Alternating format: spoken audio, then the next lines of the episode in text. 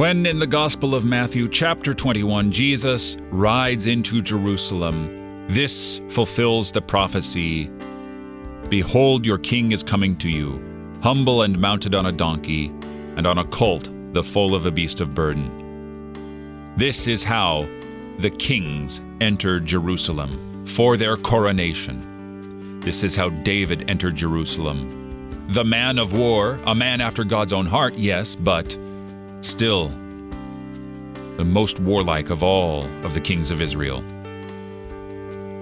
came in on a donkey, a burden bearing beast.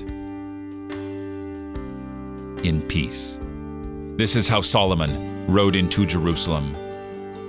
Not as his usurping brothers who wanted the crown for themselves, but, but as his father on a donkey. And a greater one than Solomon is here. One whose reign is eternal. One who is the very Prince of Peace himself. Not only peace be upon him, Jesus Christ is the eternal King, and he would reign forever. Also in your heart, and bring you to heaven to reign with him forever.